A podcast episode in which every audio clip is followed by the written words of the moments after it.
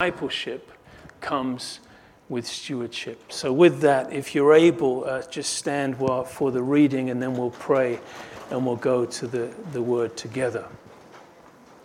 Uh, this parable is, um, is one of those parables, if you, if, you, uh, if you read it with a quick surface reading, it's a struggle to understand what is being said, which is why we're here and we, best we can, we open the word and we guide and we teach our way through it. So this is a bit of a challenging uh, parable, but stay tuned and, uh, and God will, will help us as we go. Okay, so I'm going to read part of it from uh, chapter 16, verse 9, Jesus speaking, and he says, I say to you, make friends for yourselves by worldly wealth that when you fail, or it could be when you die, they may receive you into an everlasting home.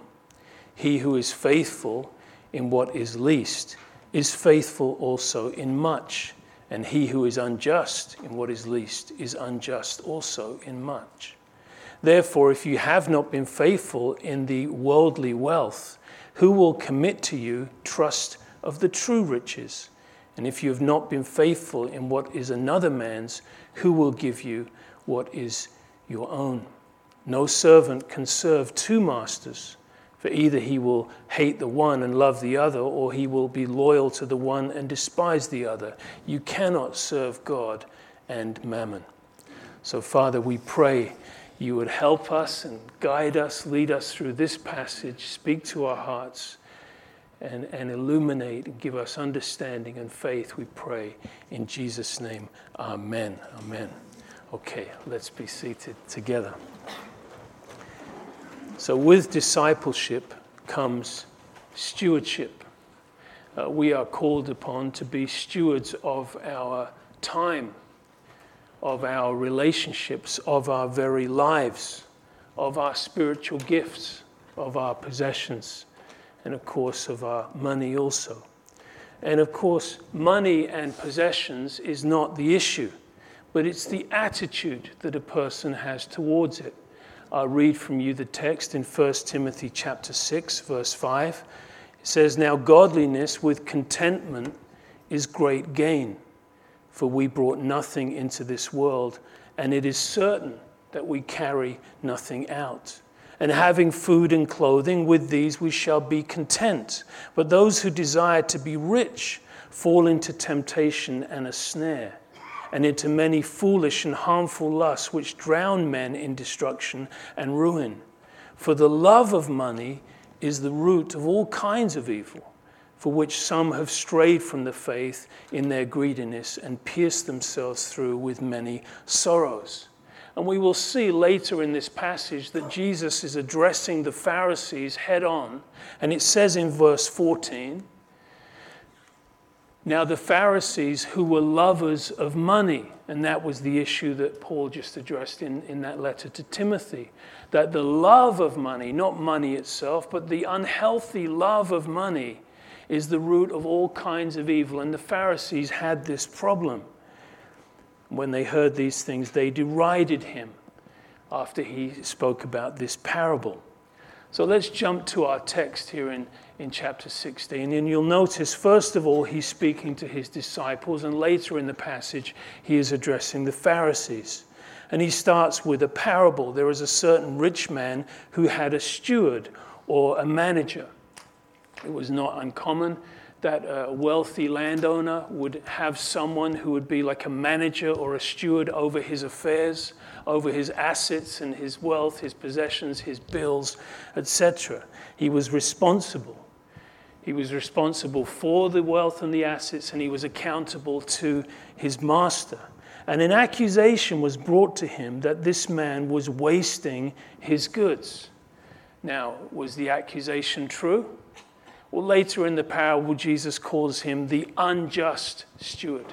And the word unjust means to be morally wrong in character or actions.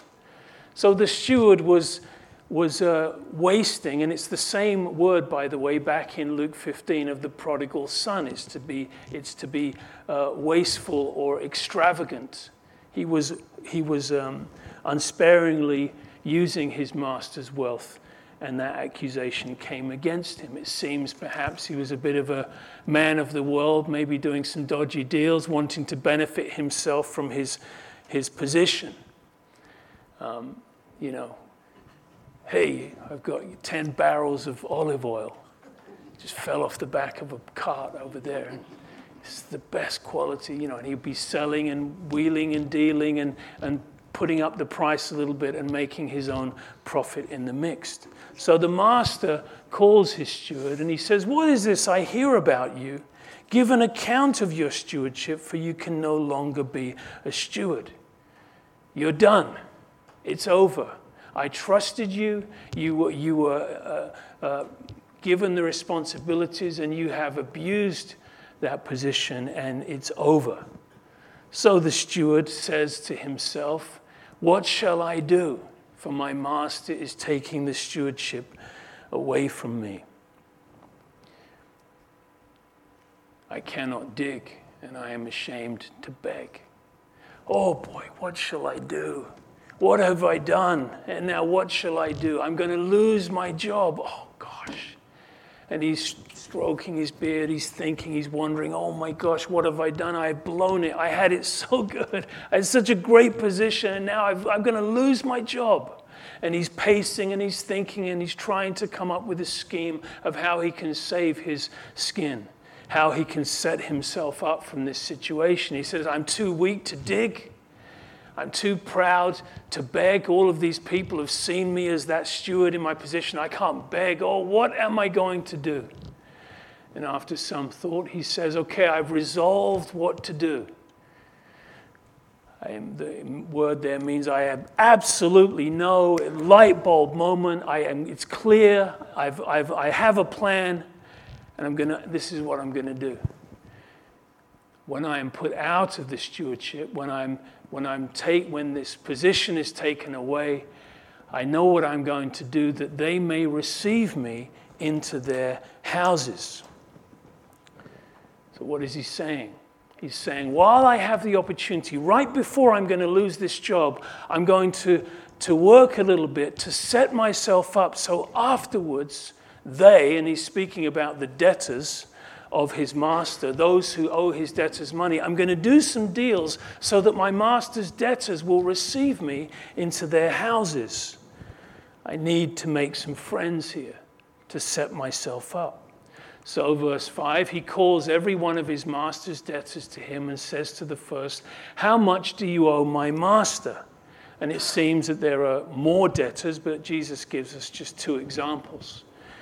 And he said, A hundred measures of oil. So he said to him, Take your bill, sit down quickly, and write 50. You know, shh, quick, hey, quick, just sign here. Let's get this deal done quickly. Shh, you know, he's, so he's having him sign quickly. He's reducing the cost. Sign it quickly. Now, in, in the Jewish practices, they did not add interest per se but they would jack up the prices accordingly, and it would be different interest or different additional prices depending on what they were selling. And typically, the manager, the steward, would add to take his own cut from it, like the tax collectors did. Olive oil might have been a 100% markup. So here, he halves the price in other words, the, the interest or the additional fee may be his own money as well. Also, he cut that down to make a quick sale to get the money back in the pot. Then he says to another, How much do you owe? And he says, A hundred measures of wheat. And he said to him, Take your bill and write 80. So he gives him a 20% cut. The guy's thinking, Wow, what a, what a good deal. Have you heard about this? What a great deal. What a good good man this is to give me such a, a great deal on my, on my bill and on the, the wheat. And he's doing this and he's finding favor in these debtors. He's making friends, if you will. And the master finds out, and this is where the parable throws us a bit of a curveball. Because what would you expect the master to say when he finds out? Wouldn't be happy, right? But look what he says. It says, So the master commended the unjust steward. He commended him. He praised him. Now, let's take note. This isn't God commending the unjust steward. This isn't Jesus commending the unjust steward. This is the master in the made up story, the parable, who is commending the unjust steward. And notice, what is he commending him for? Not for his dishonesty, not for any corruption, not for the unjust dealings, but it says he commended him because he was shrewd because he had acted wisely in some way in that situation. It would be like the police catching a criminal and they say, oh, the way they did that bank heist, well, they, they, were, they were really smart criminals. Now, does that mean they're condoning the fact that they robbed the bank? Obviously not. They're still going to jail. They broke the law. They are bad men, but they were wise in the way that they uh, conducted themselves in that, in that robbery or whatever. So the master's saying, Listen, I get it. I see what you did. You, you, I get it. You were shrewd there. And what, it, what the master is noticing is that while you had the opportunity, before you headed out the door, while you still had the opportunity, you used it to secure your future. And then Jesus uh, adds this on, the, on this verse. He says, For the sons of the world are more shrewd in their generation than the sons of light. Now, note, the sons of this world in their generation, in their time, in their period, in their life, right now on the earth, they were wise. They are wise. Not for eternity. They're not, it doesn't say that, that they are the sons of this world are, are wise for eternity, but in their generation now, they work and they invest and they take opportunities to secure their future. Now, now Jesus is going to make a, a, a comparison here. This is an argument often used in the, in the scriptures, an a fortiori argument. It's a comparative argument. It's a, if this is true, then how much more is this true? So we see this, for example, in a later parable in, on the unjust judge in Luke 18. Remember, there is an unjust judge. He has no regard for God or men and there is, a, there is a poor woman. She's waiting for him to hear her case, and he doesn't have time. And she continually pesters him, and finally he hears her case. And Jesus says, effectively, How much more will a compa- your compassionate God hear his children praying? Right? So there's a comparison with an unjust judge, but the principle is to continue in, in prayer. It's a how much more principle. So, the point of the parable that Jesus is making is not to be dishonest like the unjust steward, but to be wise like him, to be shrewd and realize that now you have the opportunity to make an investment for the future. Taking an advantage of an opportunity now while you can to set up for tomorrow. And for Christians, how much more is this related to eternity? So one, one writer puts it like this here's the comparison. If the unjust steward is commended by his earthly master for the wisdom in providing for his future, using what was committed to him in terms of earthly commodities and money and situations, how much more, here it is, how much more will a righteous servant be commended by God for being a good steward of all that is committed to him? So, not only in the world and this generation, but we have a heart and a mind and a look uh, to eternity. This would be wisdom. So in Ephesians 5:15 it says, "See then that you walk circumspectly, not as fools, but as wise, redeeming the time, for the days are evil." So we are called upon as Christians, as disciples in our stewardship to redeem the time, to not walk as fools, but to walk carefully in wisdom with an eternal perspective. For 2 Corinthians 4:18 says we look on that which is not that which is seen, but that which is unseen, for that which is seen is temporal, but that which is unseen is eternal. There's another parallel passage in Mark 16 where Jesus says, Do not lay, lay up or store up for yourselves treasures on earth. The word there is amass or heap or reserve or lay up for yourselves. Do not lay up for yourselves treasures on earth. Now, again, that doesn't mean it's wrong to have possessions and money and house and a bank account and saving and an ISA, whatever. That's not the point. But when you're at a funeral, and he's, too, oh gosh, he's, yes, I know. Boy. Oh, he was wealthy. Was so, yeah, he was, he's loaded, that guy. Really? How much did he leave behind? All of it. All of it. And now that money is going to be spent by someone else. You never see a removal van following a hearse.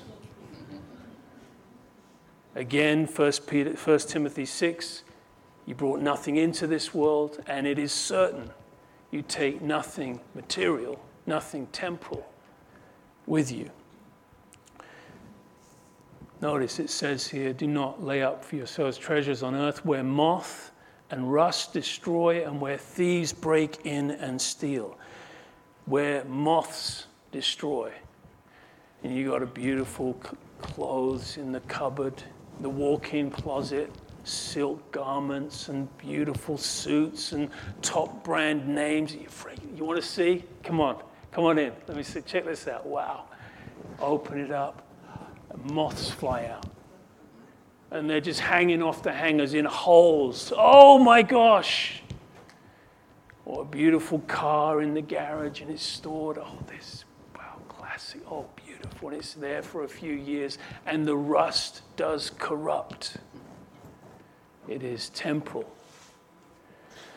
Or the, you know, the heirlooms and the jewelry and the things, and we have, it. and then I come back from holiday, it's all gone. The thief came in and stole it. But lay up for yourselves treasures in heaven where neither moth nor rust destroys and where thieves do not break in and steal. So now Jesus gives the application from the parable. Let's go back to Luke 16. And I say to you, make friends for yourselves by worldly wealth, and your translation might be slightly different there. That when you die, and again, your translation may say when it fails, and it could be when your money fails or when you die, but you get the point that they may receive you into an everlasting home. And this is a bit tricky, this verse. Are you with me? Nudge your neighbor, shake yourself. Here we go, verse 9. That they may receive you into an everlasting home. Well, there's certainly an echo or a play on words here from earlier in the parable, right? That the debtors would receive him into their homes, that he would be welcome because of of how he conducted himself with those debtors. And the they here, again, playing off the language of that parable, he's saying, Make friends now who will receive you into heaven. Now, what does that mean?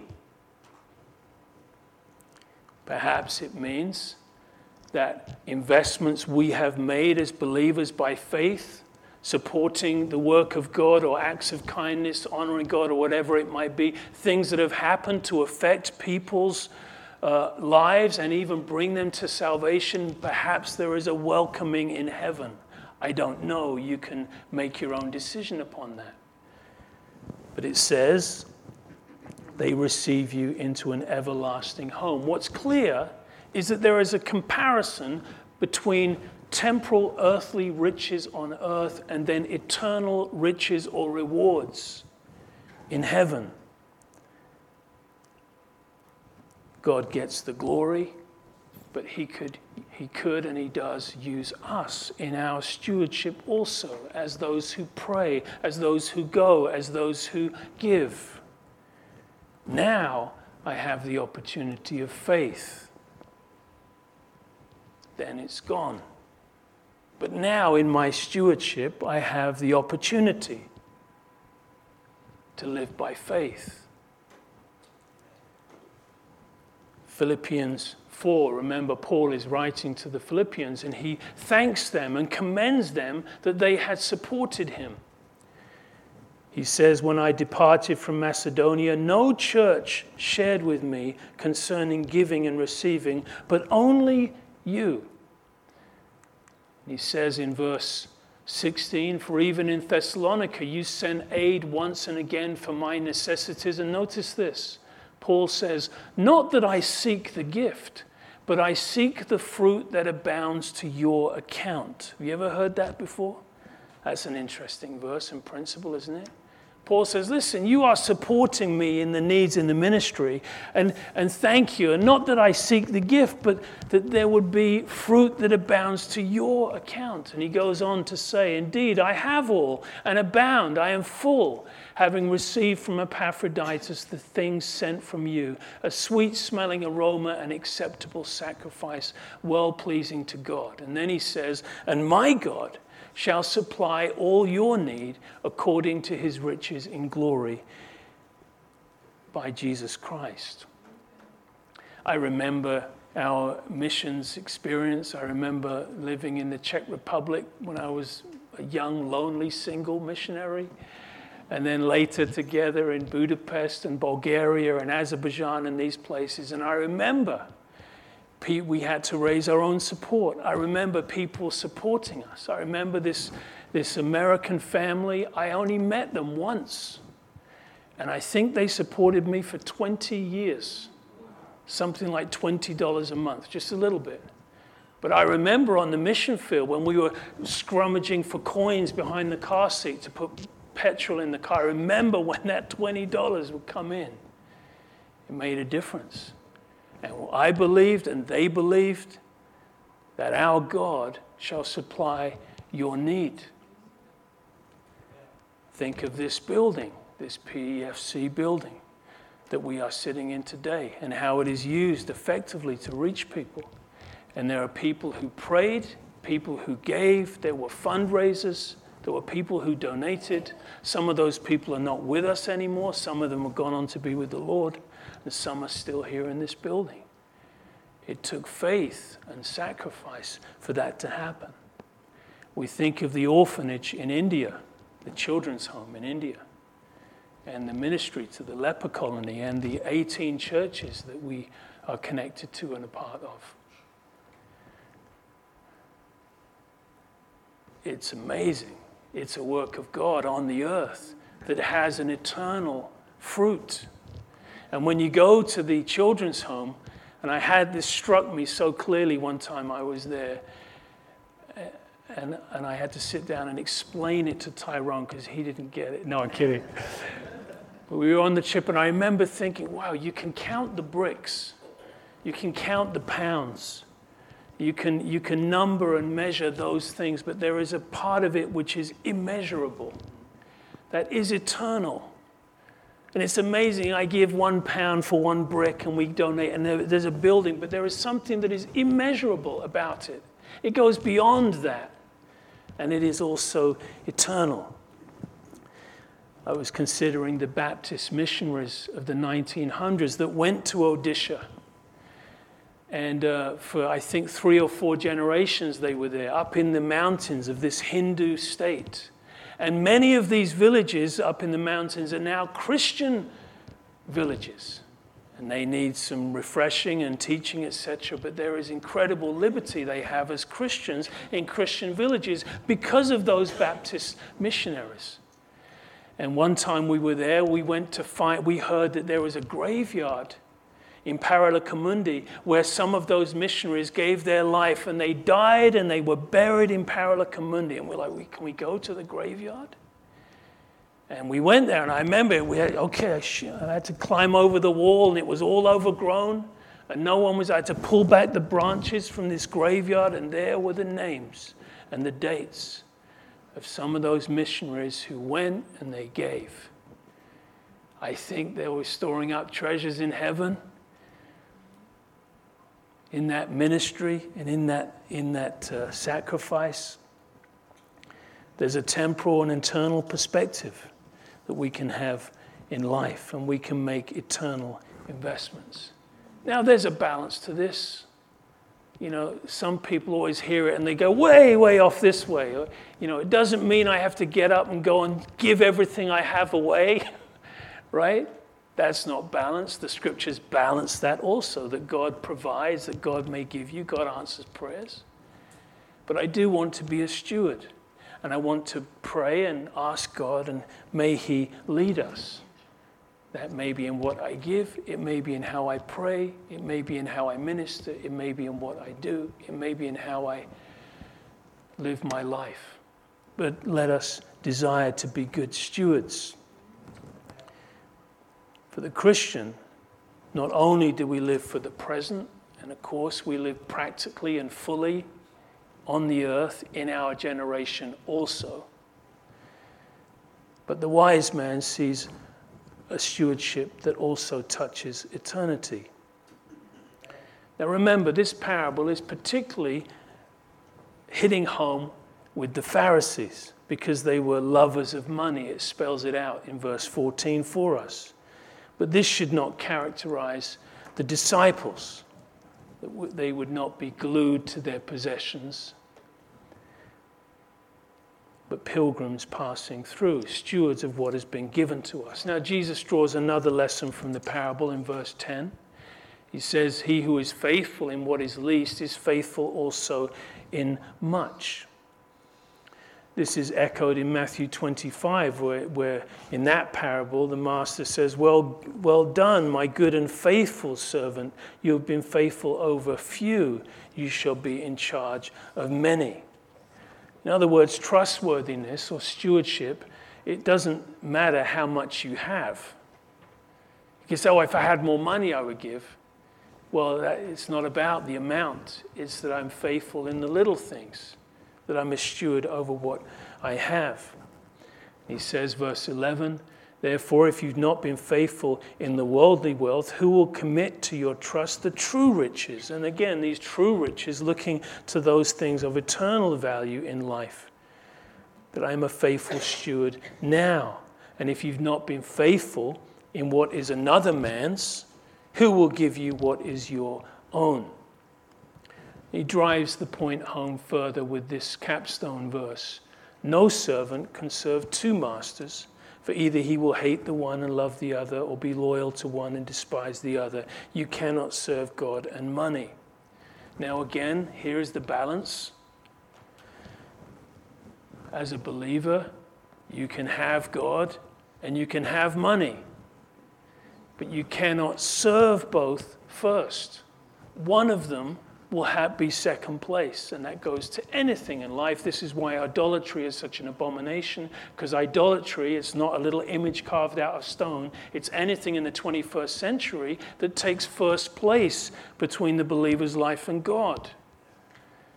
So that's why you can have them, but you can only have one that you serve first. That's the point he's making. And then it gets to verse 14, where it says, Now the Pharisees who were lovers of money, heard all these things and they derided him. The Greek word is they looked down the nose, they sneered at him. There was contempt and mockery. what are you talking about? Our position, our power, this is what it's all about.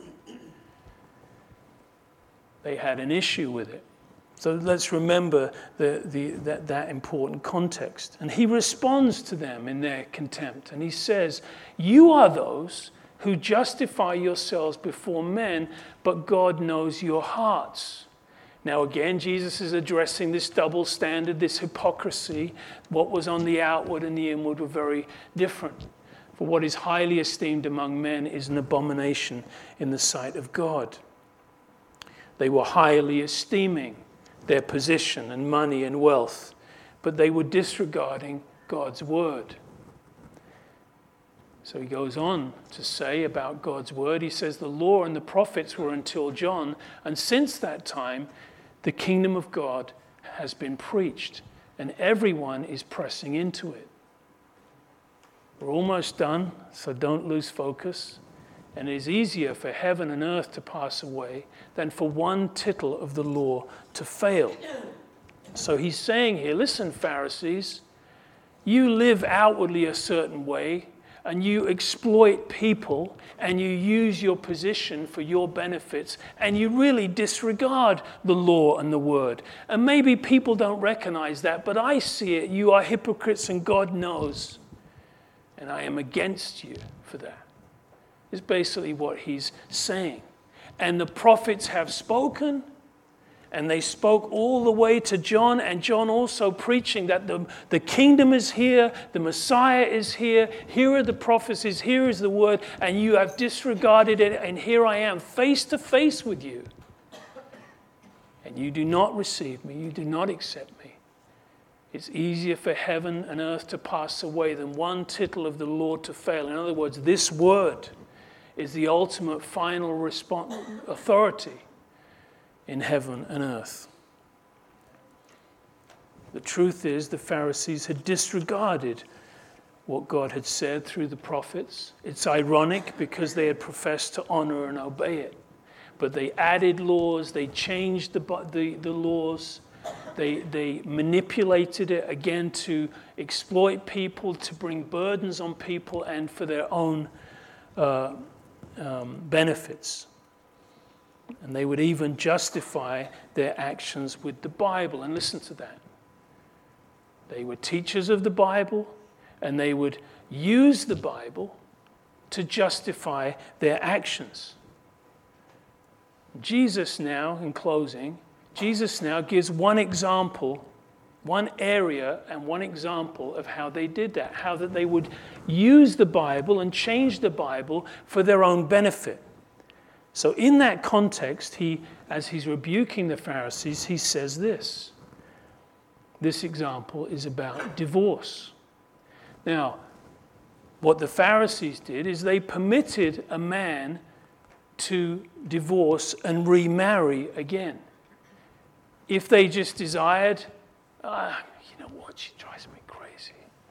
You know, every day, nag, no, gosh, but you know, I've met this other lady. She's so, she's she's beautiful and just, I, I could That's okay. You get a divorce and you can remarry her. The Pharisees allowed men to do that.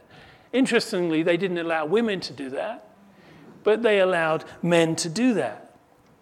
They would use the Bible to justify it, and in doing so, they were dishonoring God and His Word.